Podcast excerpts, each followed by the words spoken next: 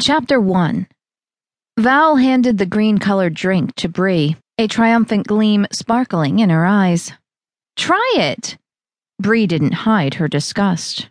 What is this again? she asked as she pinched her nose with her forefingers. It's my concoction. A concoction. It's going to give you power, Val said. Drink it, and it'll put some hair on your chest and make your voice deeper. Huh? Bree looked at Val with a raised eyebrow. That's what my dad used to tell my brother. Val laughed. Just effing drink it. It's easy, see? Bree watched as Val downed the rest of the protein shake from the blender. Ah! Val smiled, the green liquid giving her a mustache. Bree rolled her eyes, pinched her nose, and chugged down the contents as fast as she could. Go, Bree! Go, Bree! Go, Bree! Val made circles with her fist, cheering her on. Pah! Bree's shoulders quivered in disgust.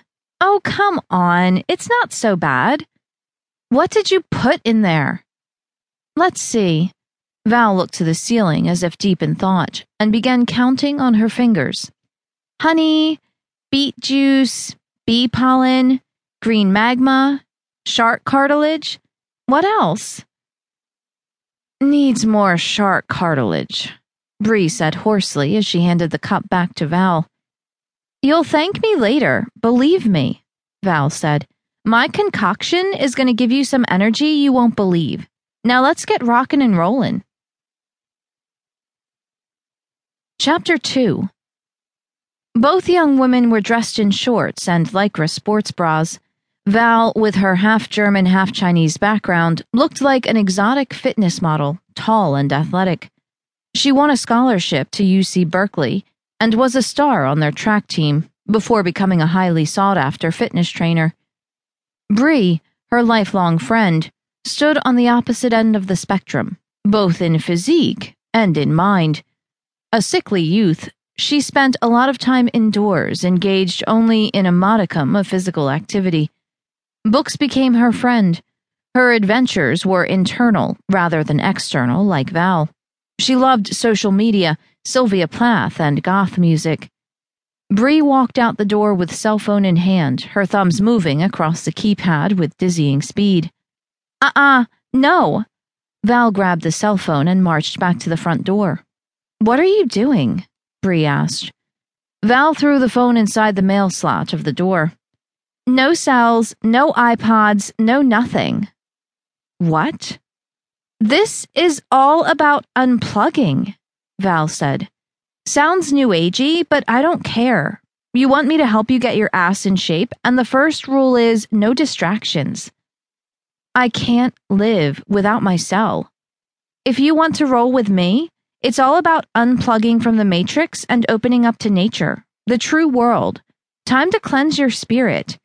Time to breathe deep into the bowels of our soul, mind, and body and clean out all the crap. Bree gulped hard. What had she gotten herself into? Remember, what we do today is going to determine our future, Val said.